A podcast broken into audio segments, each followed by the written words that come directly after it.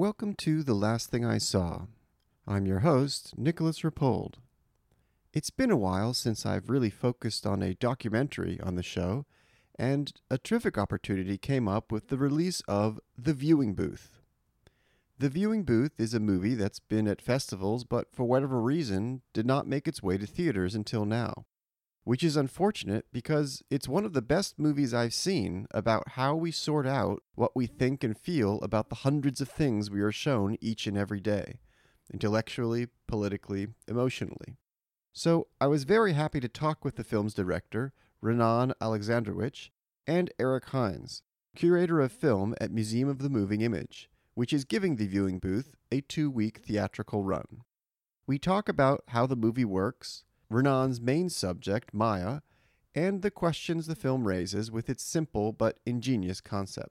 One final note as you'll hear, this is my first episode in a long time that I have recorded in the great outdoors. So enjoy the mild breeze. Just a brief note we are going to be podcasting from the Museum of the Moving Image. We're in the courtyard right adjacent to the main lobby. And that's appropriate because the film that we're going to talk about is called The Viewing Booth, and it's in First Look, the annual festival at the Museum of the Moving Image. So I'm very pleased first to have the director of The Viewing Booth, uh, Renan Alexandrovich, with me. Uh, welcome, Renan. Hi, Nick. It's wonderful to be in this. thanks, thanks for playing along with me. And, and then, of course, uh, the uh, chief curator at Museum of the Moving Image, uh, Eric Hynes. Uh, welcome back, Eric. It's been a little while. It has been a while, Nick. It's good to be back.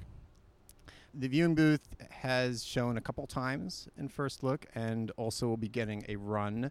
I saw it at the True False Film Fest, uh, where I also uh, was fortunate to to grab a few minutes with Renan for an interview. I thought maybe we could just start off maybe just describing the movie. And I kind of have a hokey idea that I would try to describe it, and then Eric would try to describe it, and then maybe you would just give your perspective on it. How very appropriate. okay. I'll I'll start with probably like a shortish ex, uh, description because because it's a movie that kind of complicates as it goes along. So uh, it's almost like the less parameters I put on it. Um, but basically, it is a work of nonfiction, and it's it's kind of in a experiment setup in the sense that the the director is present and set up a viewing booth uh, at Temple University and asked uh, a few students to come and look at clips. I think mostly viral clips uh, that relate to, uh, I guess, Israeli-Palestinian relations and conflict, and a portion of them are ones that are put out by a human rights organization um, sympathetic to, I guess, Palestinian concerns, and then the you know a portion of them is of the clips come from Israeli army or Israeli army affiliated groups. And what ultimately happens is that uh, Renan settles on one particular viewer uh, who becomes this kind of, I want to say model viewer, but maybe not in the way that, that one thinks of that, but just in the sense that she proves to be like a very uh, interesting subject watching things. Um, I haven't even gotten to how it's shot, but maybe at this point I'll pass it over to Eric. no, I think it's a very good beginning. Uh, and listen, I think one of the greatnesses of this film is that uh, when you're watching it. It does seem once you under, familiarize yourself with the setup, it's very simple and straightforward, and then everything that happens is anything but. But it, yeah, it, it, winds up being uh, unexpectedly a kind of a a pas de deux. You know, it's the the twosome of Renan and uh, Maya, who winds up being the the counterpart. But I should say. I'm going to immediately complicate what I just said because actually there is a third figure here, which is the audience that's watching the film. Um, and there's basically that triangle. And there's always that triangle in, in, documentary film, I think. It's one of the things that I think about the most when it comes to nonfiction is that triangle and the different sides of those triangles and different lengths and which when when are the the two corners of the triangle closer together and when are they further apart and I think that this is a sort of that diagram really works perfectly or that for this film because you are you're looking through both of their eyes as a viewer. You're looking through Renan's eyes, you're looking through Maya's eyes. You're trying to sort of weigh what one is seeing and the other is seeing. You're also seeing things yourself. Renan's allowing you to see the footage that's also in question.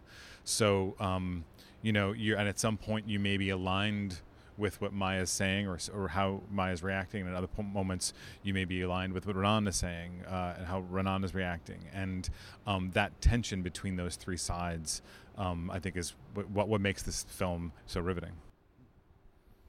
Is it my turn? It's your Uh, turn. Shall we go to the next question? No. I, I realize how difficult it is to describe my film, but I would say I, I'm going to say that it's the, the viewing booth is a film that explores our experience when we watch nonfiction images.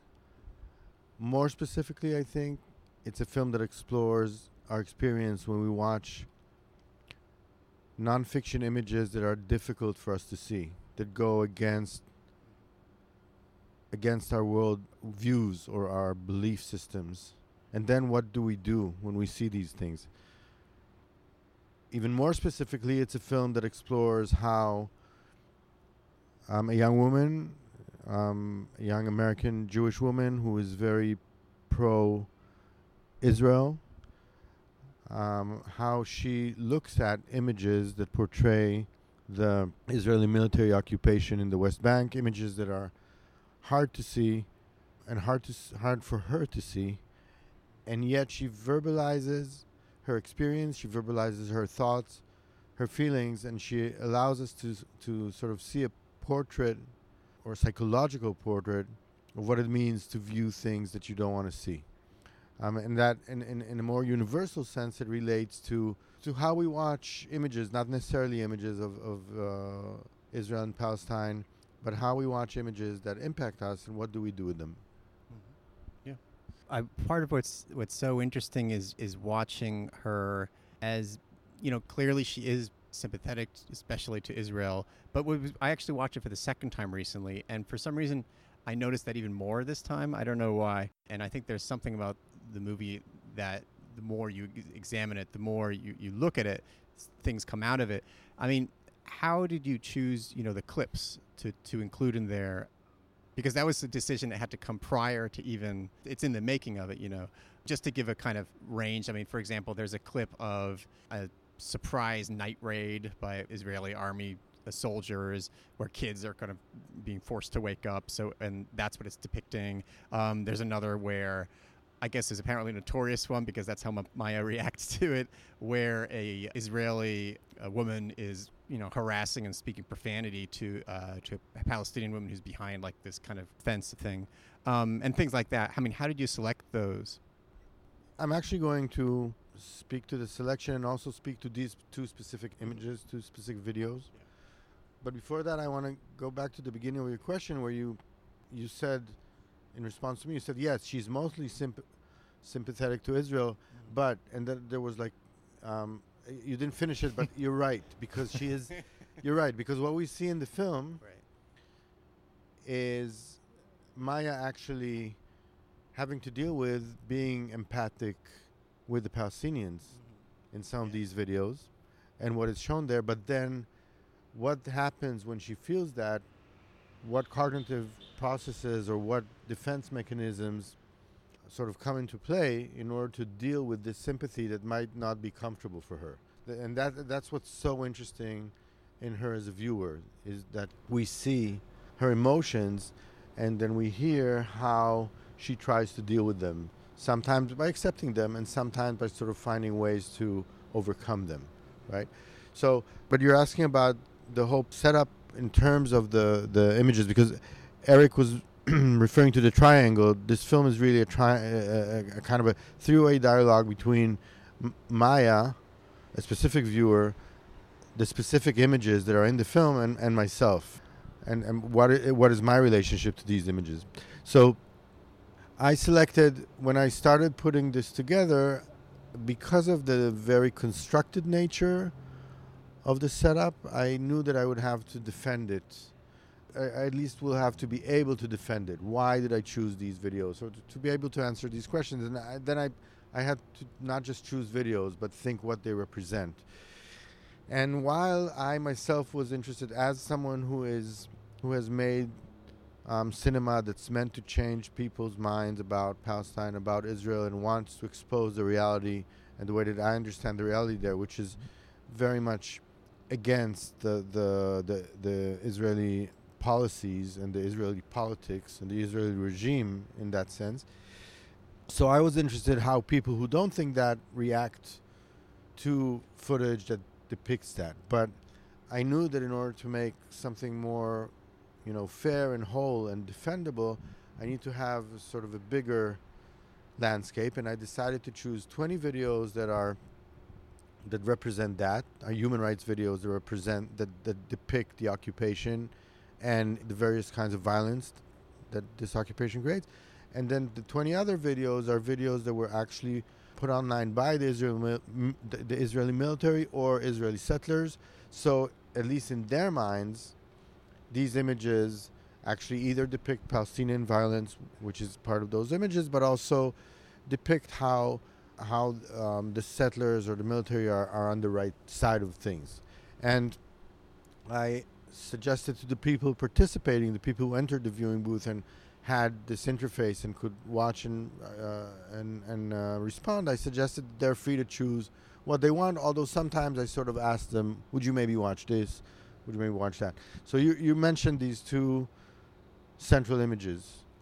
The most central image is this home invasion in the middle of the night. It's a nine. It's a it's a video. It's an uninterrupted one-shot video of nine minutes, where a person um, is filming military entering his house in 3 a.m. without any warrant, performing a search, waking everyone up, taking pictures of everyone, invading the home, and like the mo. It's there's no open violence, there's no graphic violence, but there's violence in the normality of the situation, in the way that anyone knows, anyone, everyone there knows that this can happen. Soldiers know that they can enter wherever they want, and the Palestinians know that soldiers can enter in the middle of the night.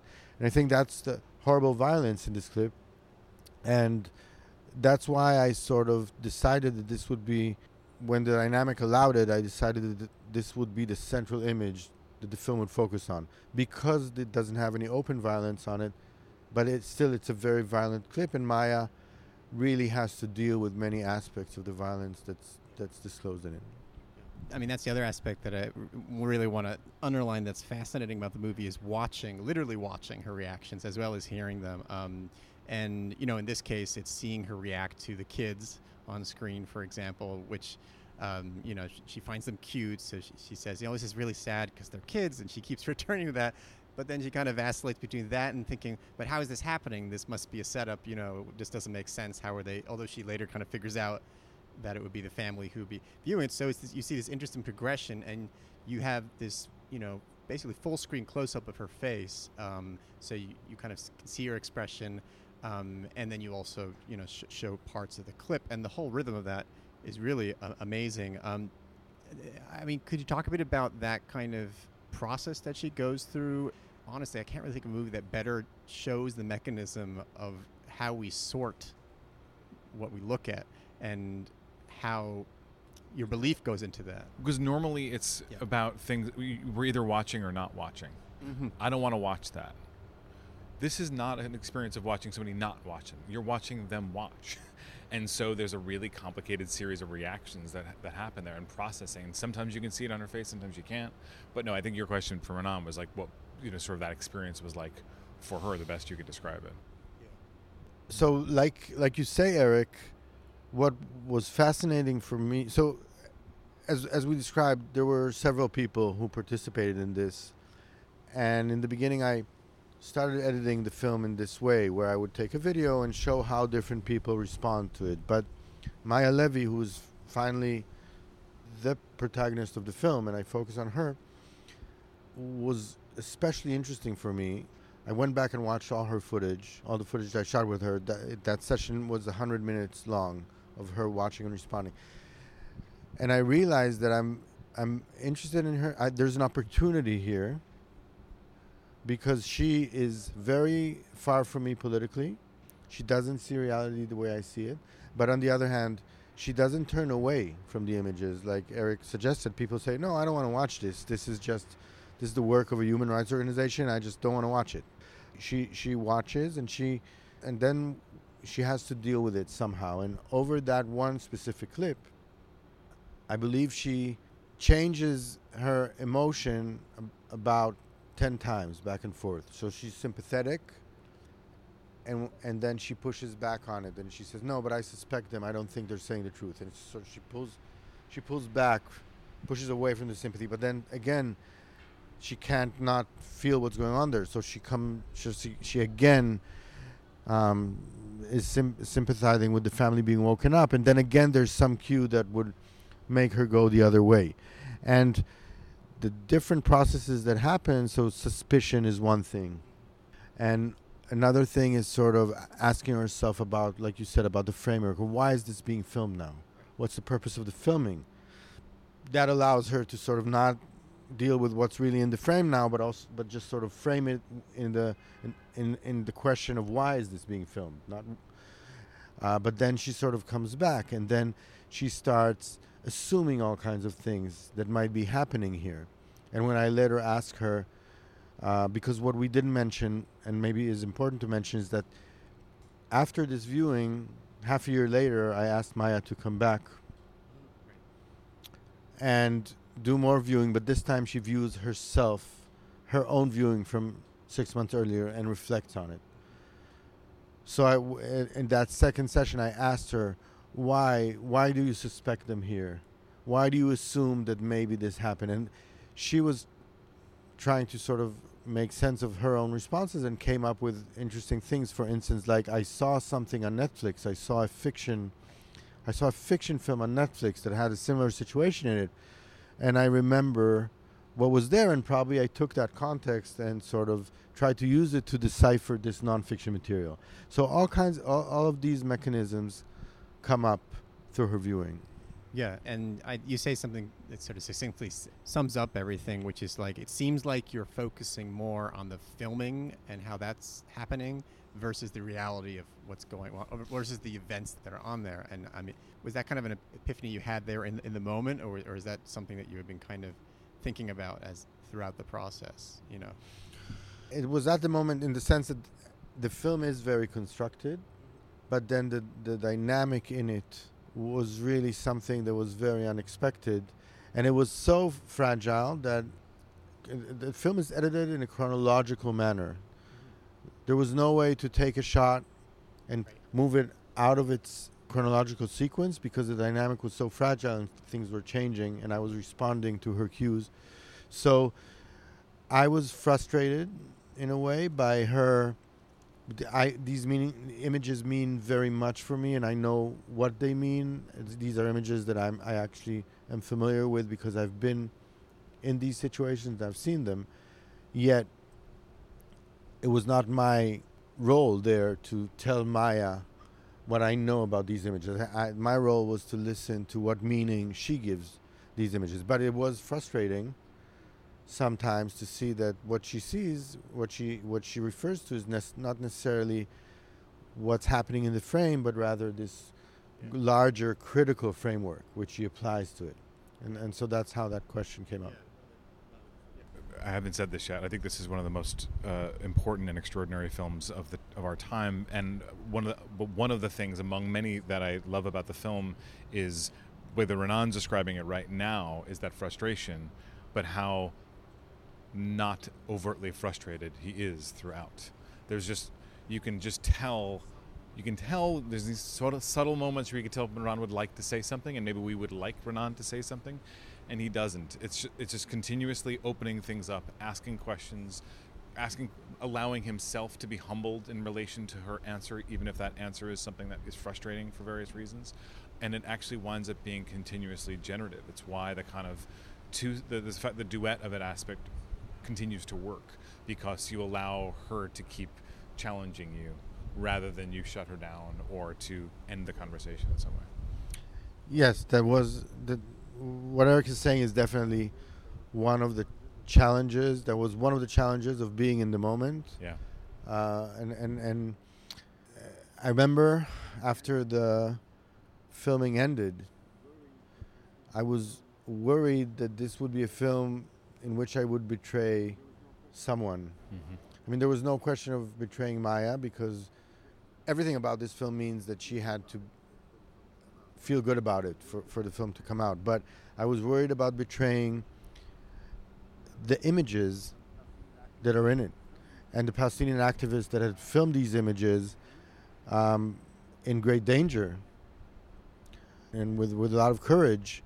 And would they feel afterwards this film just created a, a platform for the dissection of their work. Or B'Tselem as an, organiza- an organization that I highly respect and support, would they feel that um, this filmmaker that is usually sympathetic to the cause just made a film that allows to to discredit our work? And like this is a little anecdote, but before the film was finished, I took it to show it to all the people who filmed videos that are in it, all the Palestinian, and it was interesting. They were sort of huddled around the computer, watching it, and and I was watching from sitting on the other side of the screen watching. So it was like a sequel to the viewing booth because now I'm watching them react to the to the film, and they were very optimistic about Maya. Actually, she, they said we know she will change her mind about this, and I asked them, "What makes you think that?" Because listen to all the doubts she's bringing up regarding your work. Is this fake? Is this biased? Is this uh, can I, should I even believe this? And they said yes, but that that's our daily bread. We hear that every day. That's not new to us. What's new to us is to see you were Nick. You were referring to her eyes. So they said what what's new to us is to see someone looking and having to grapple with the images in this way, and and that's why we think she will understand. Yeah. Well, I, yeah, I mean, it seems that some point of connection or engagement is a step, even if it involves a lot of skepticism. And I was just going to say, we, we screened the film last night to an audience, and it was interesting to see, even within that sample size, some people like saying, I'm a documentary filmmaker, and this is making me so, like, you know, I, I feel so. Uh, at the moment, I'm feeling low hope for what we do because I can't make a difference, and then other folks necess- not necessarily seeing the same way, seeing something in, in the eyes, and, and I think you're in that camp as well to, to some degree. Yeah. Yeah, That's exactly what I was going to ask actually next, which is, which is that I mean emotionally, you know, as, as a filmmaker, you in the movie you include a certain amount at the end. You know, it's like, which felt like under, it feels like understatement in the movie. That you're like, from I forget your exact words, but it's like there's a lot for me to sit with. This is a harsh mirror. This there's a lot for me to learn from your viewing. Yeah, Yeah. I, I, yeah. It, sometimes you remind me of like a therapist or something. Sometimes, you know, just in terms of I don't know how to keep- take that, but in terms of being very even toned, you know, and Sure. like this is a situation. How did you think about it? You know what I mean? And but you even to your for yourself, you didn't. You, you don't spin things, but at the end, I was left feeling sort of hopeless. I have to say, you know, in in a sense, not hopeless, but like I, my hope took a hit. Um, I mean, how do you feel now, for example, after you know sitting with it now for a while? I mean, I think, I think the fact that you felt a little hopeless, that's good. I mean, that's Mhm. something that this film wants to evoke, but not, not as I don't think it's. I'm not trying to make a statement that this is hopeless. There's no way to convey things through through images, through films. I really don't feel that.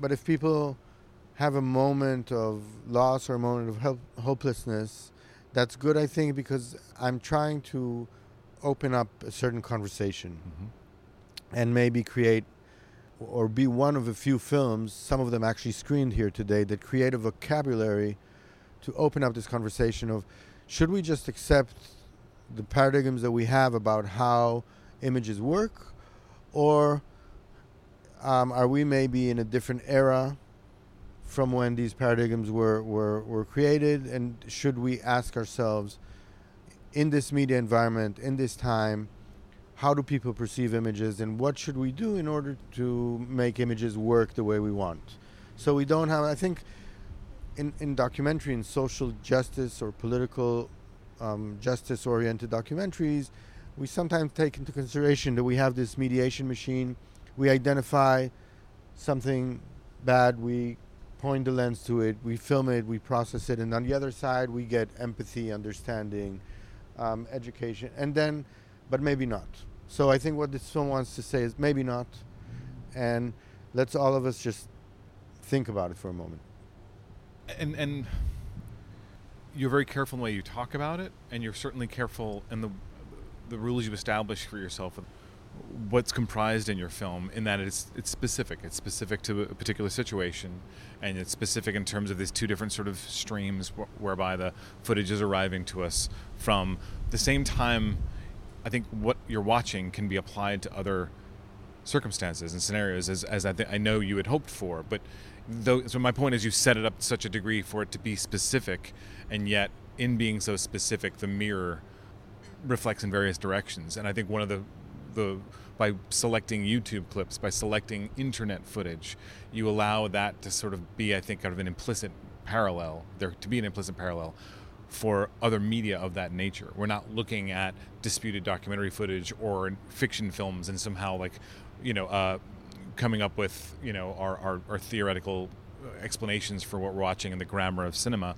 No, the idea of of thinking of dash cam footage or you know police brutality uh, instances you can imagine a very similar scenario and very similar conversation with folks around some of that. So uh, you know i i appreciate that about the film because without really reaching into that territory it allows the viewer to kind of reflect on on how they might respond to footage of that nature. Right, and in fact, the the Hebrew title of the film is is Mar'ah, which means mirror, because uh, I think we were talking about a little bit that we all think that media literacy is very important to have the the wide audience is educated on how to read images correctly and, and, and to be able to, to critically read images. But on the other hand, I think there is another side to media literacy, and that is to understand the processes that we have, the internal processes that we go through when we read images. So, and I, agree with Eric that I, my hope is that it would, that this specific attempt would maybe uh, inspire other attempts to do this with other materials, other audiences. And since you mentioned the YouTube videos, Eric, I think that's a great example of what I mean by questioning our paradigms in the new environment because Mhm. the way we understand documentary films to work, for instance, my way of understanding how documentary films work was formed about two decades ago, or began to form around two decades ago, when people didn't have online access Mhm. to documentary footage. They Mhm. were dependent on this form of a film or on the form of news to have access. They didn't control the, the, the, the, their time with it. It came and it went and it was framed in a certain way. and they wouldn't But felt you wouldn't they couldn't have felt entitled to the footage either it was not even No. a possibility yeah No. So what what a crazy different nonfiction environment we're in now. Yeah. Where people have their way to sort of engage with footage as much as they want and as many times as they want and to scrutinize it and to um, so so that's a huge difference. So it can't yeah. be that even the watching of films is the same in this environment as it was. But that means turning the camera the metaphorical camera to the viewer, Mhm. understanding the difference of the viewer today and the viewer two decades ago, for instance. That's so interesting to think. Just yeah, just in the past two decades, how the fact that you can have a media clip as an object, more or less, that you can send to someone as well as something that's new. Um, and I don't know. That also made me think a little bit about what is persuasive. I mean, I always wondered if if you asked Maya what would be persuasive to you, if she would have an answer for that, even, and she might try, but it would be something that would be probably impossible. You know, like. Um, like the, the, the skeptic's glasses are on so strong Yeah. exactly what would cut through that entirely Yeah, yeah. Um, it seems like it, it cuts to the heart of the medium that there is no way it could be persuasive, but it's I don't know. Obviously, you're persuaded by something, so I don't know. Yes, and we have to remember that images comprise a big part of what we engage with today, but not all. And I think so. I didn't. So when I was making the film, I had this rule for myself that I know nothing about Maya except for these meetings in the booth. But after the film was finished and we were about to premiere it and together for the first time, we sort of had our first conversation beyond the films. And it was then that I saw that I also categorized Maya in so many ways. She she she had surprised me in many ways, and she is actually a pretty a very open-minded person. Mm. So I think there might be something with images Mm. that is more difficult than just a direct conversation between people. yeah Um, I've never tried to persuade Maya of anything, but my the conversation with her showed me that it might be this reaction to images um, that is different from the reaction to just conversation. that's interesting to hear and i think that i get a little when i hear folks get impatient with maya and say things in q&a is about like you know um, taking issue with her which i understand but what i always think about is the open mindedness it takes to even be there for that amount of time with you. That decision to subject herself to this conversation and to be engaged in it and to be interested in it in a kind of sense of like she's clearly interested in where you're taking her says a lot. It may not say a lot about her politics, but it certainly says a lot about the person who's uh, electing to do that. I, I agree. And and Nick, maybe one to your last question. One, you asked what would persuade Maya. I'm not. I'm not. I'm not talking about Maya now, but in more Anyone. yeah. general terms. And this is maybe the only understanding I have after the film because I have no conclusions, mostly questions. But what I realized from the way that she looked at the images, and because I wasn't pushing, um, I realized that question marks seem to be more effective than exclamation marks. So if I was to come to someone and say, the Israeli regime the, of Palestinians is apartheid, there, there's very little chance that I might convince them of that. But if I tell them, let's go over the facts so we can agree. This is happening, this is happening, this is happening. These people have no right to vote. These people are under military occupation. These people have partial rights. These people have these laws against them. What would you define the regime? You give me a name.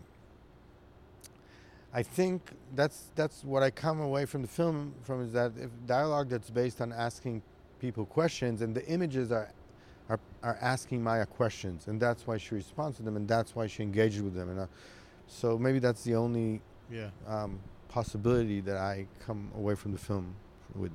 And it's not a standard uh, talking head film by any stretch of the imagination, but I do think that it is a great example of interviewing in nonfiction. What winds up happening over the course of this, exactly, how, exactly what how you pose things as questions, how you allow answers to lead to new questions, and the restraint that you have. Like it's an incredible feat of interviewing. I think. Absolutely. Um, well, I wanted to, uh, you know, talk about the movie also just in a, like a larger context of you know movies like it that are uh, reflexive in some way or reflective as well. Because I think this is a movie. This is a movie that is both of those things, and because I think there are a lot of movies that are reflexive that are kind of dry that aren't actually. There doesn't feel like there's a lot of heart uh, in, in them as well. But um, so I don't know. I wonder if each of you could talk about a movie that kind of comes to mind in relation to the viewing booth. That you know either it's in lineage with or response to, or even just takes a totally different approach. And um, and I think even in first look, there there are great examples to choose from.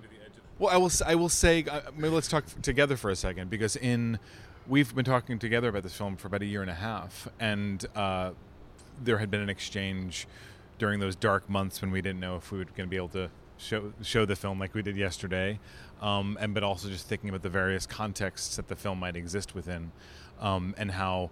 Uh, there were films uh, by filmmakers that I, I'm aware of, but I hadn't necessarily seen the latest work that you came into contact with, um, and were enjoying actually the conversation that was coming up literally between filmmakers, but also between the films.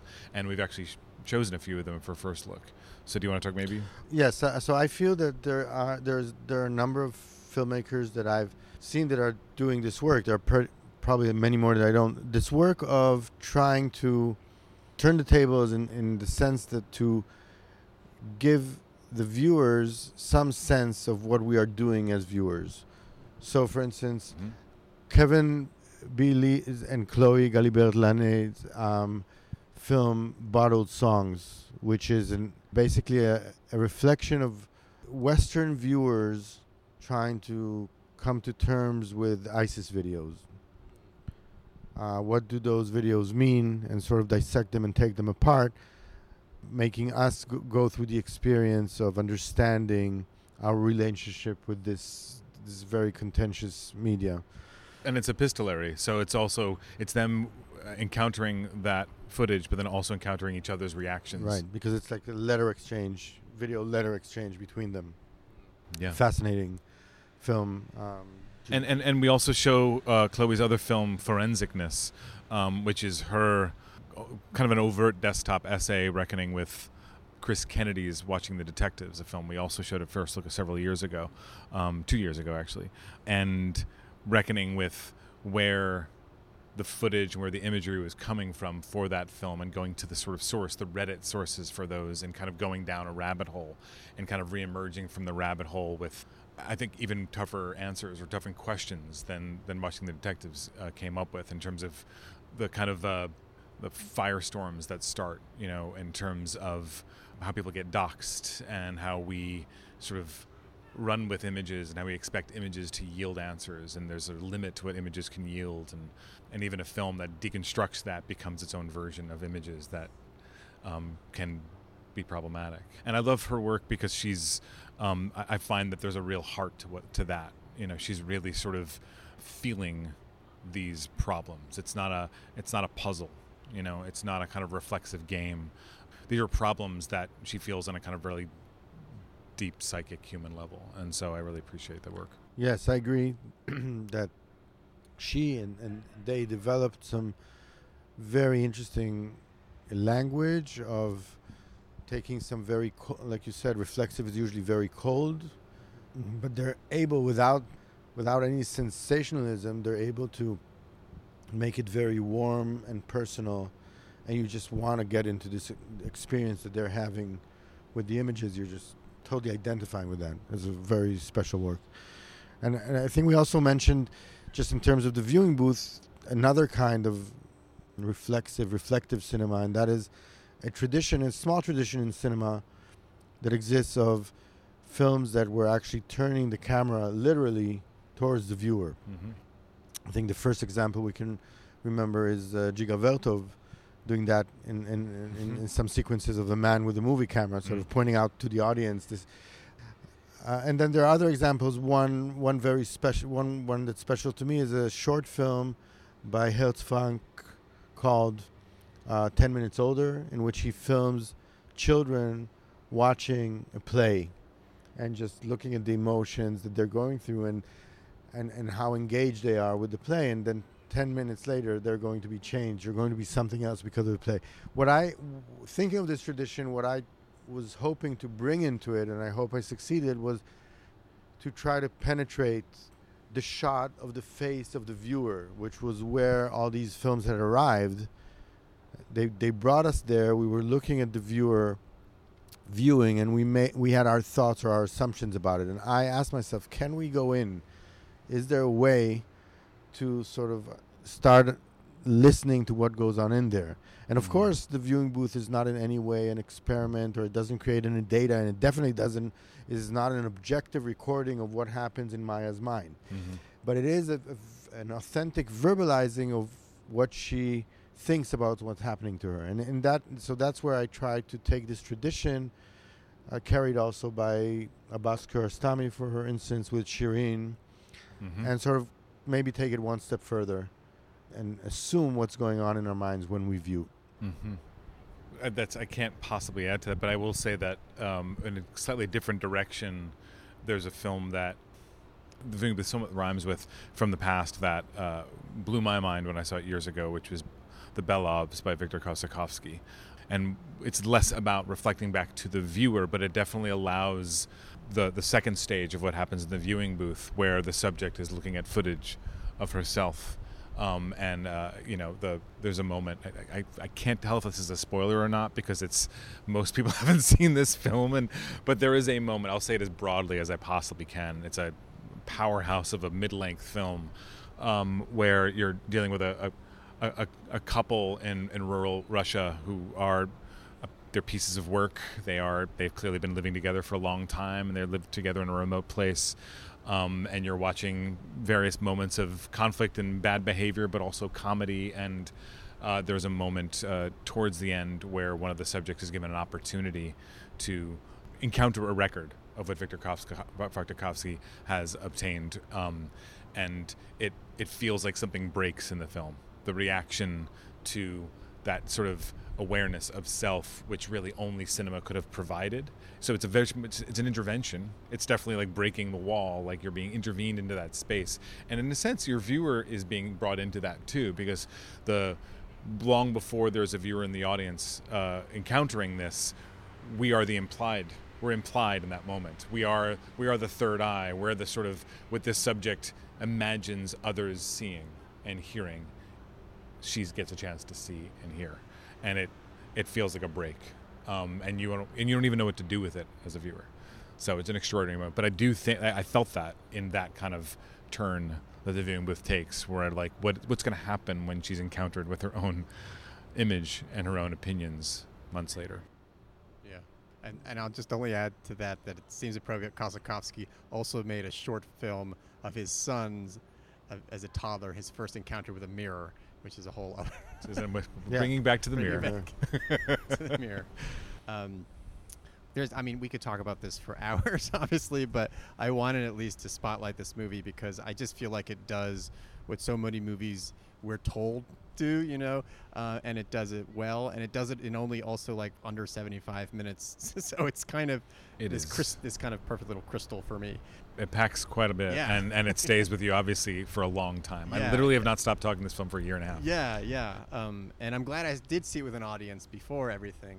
Um, and it was it's so great to see it here again on the big screen. Um, it's really a gift to to be in a cinema again with people and Yeah. to see the film on a big screen. I, I I knew I missed that, but I didn't know how much I missed that until it happened. yeah.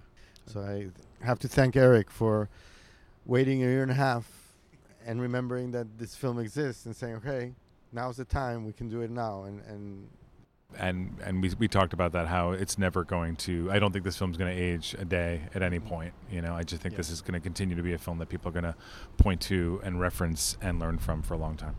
No, absolutely. I, I was I was just thinking that because I saw it last March, and then we had another year of you know anti-empiricist, you know, just Yeah. a life or death situation of anti-empiricism, which is kind of incredible to live through. Or, ho- so yeah, I encourage everyone to to watch the viewing booth. Um, Renan, thank you so much for talking about it. Uh, thank you, Nick.